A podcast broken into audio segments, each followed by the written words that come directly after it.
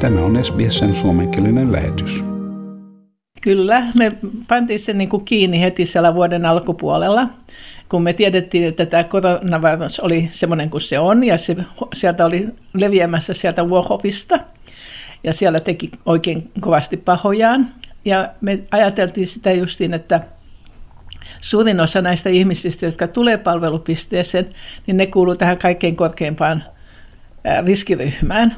Tai jos ne nyt siihen vielä kuuluu, niin ne on aika lähellä kumminkin. Niin. ja se on sama koskee myöskin meitä, jotka siellä niin kuin aina toimihenkilöinä. Joo, Et me ollaan kaikki myöskin tässä tavallaan niin kuin tässä ihan suoraan siinä korkeimmassa riskiryhmässä tai hyvin lähellä.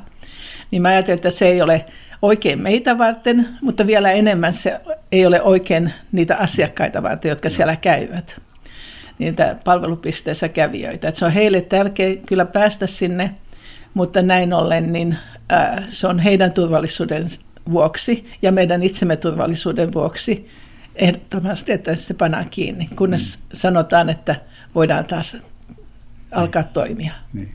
Nyt tilanne taitaa olla se, että koska New South Walesissa on kohtuullisen hyvin asiat, niin harkitaan, että uudelleen avaamista.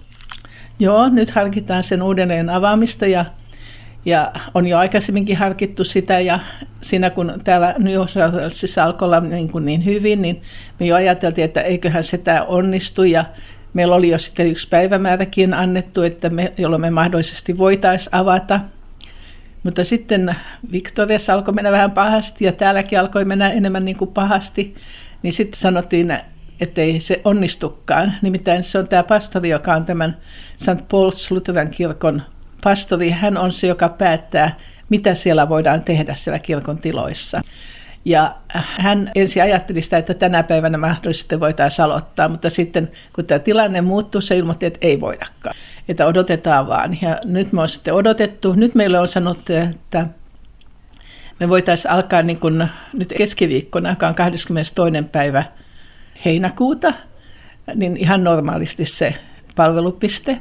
Paitsi, että sielläkin pitää olla tämä distance-juttu, että kuinka kaukana ihmistä pitäisi olla niin kuin toisistaan. Ja sen vuoksi meillä on niin kuin sanottu, että 20 henkeä on korkeintaan, mitä siellä saisi olla. Mutta me nyt toivotaan joka tapauksessa, että me päästään se tekemään.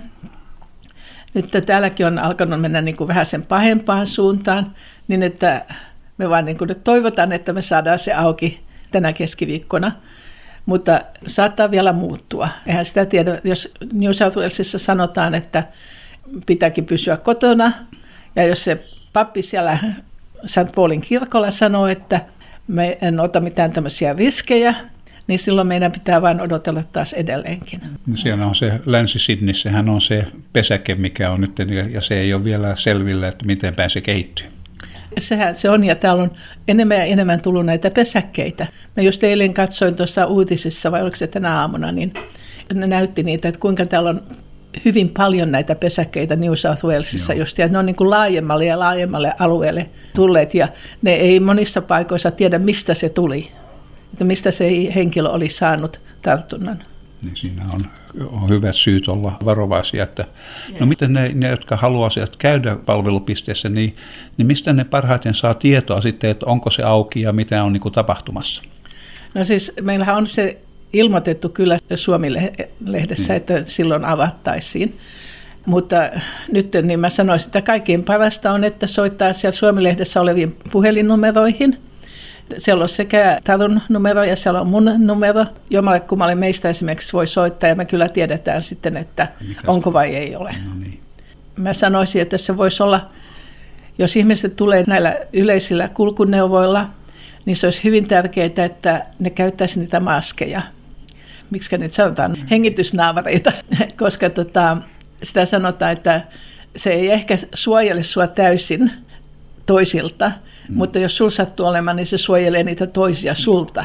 Niin että siinä mielessä niin kun kovasti ajatellaan, että se olisi hyvä. Että, ja sitten jos itse tuntee, että sä et voi hyvin, että sulla on jotain puuttaa köhää tai kurkkukipua tai päänsärkyjä ja se semmoisia, jotka ei ole niin osa sun normaalista elämästä. Mm. Kun tietysti on monet semmoisia, joilla on kaiken näköisiä vikoja jo, niin että ne niillä on aina hengästyneisyt ja niillä on aina vähän vuotta siinä tai tässä tilanteessa ja ne aina vähän köhii silloin tällöin, niin se on eri asia. Mutta jos se on semmoista niin jotenkin sun normaalista elämänstavasta poikkeavaa, tämmöistä, niin silloin pitäisi mennä niin kuin tutkituttamaan vaan itsensä, eikä missään tapauksessa lähteä palvelupisteeseen ja noihin yleisiin kulkuvälineisiin. Mennä vaan tutkituttamaan itsensä ja pysyä kotona.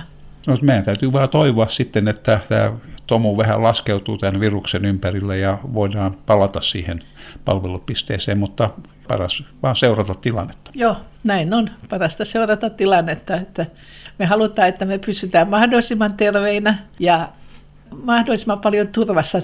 Kiitoksia sinulle Satu. Kiitoksia vaan ja oikein hyvää jatkoa ja pysy terveenä ja turvassa.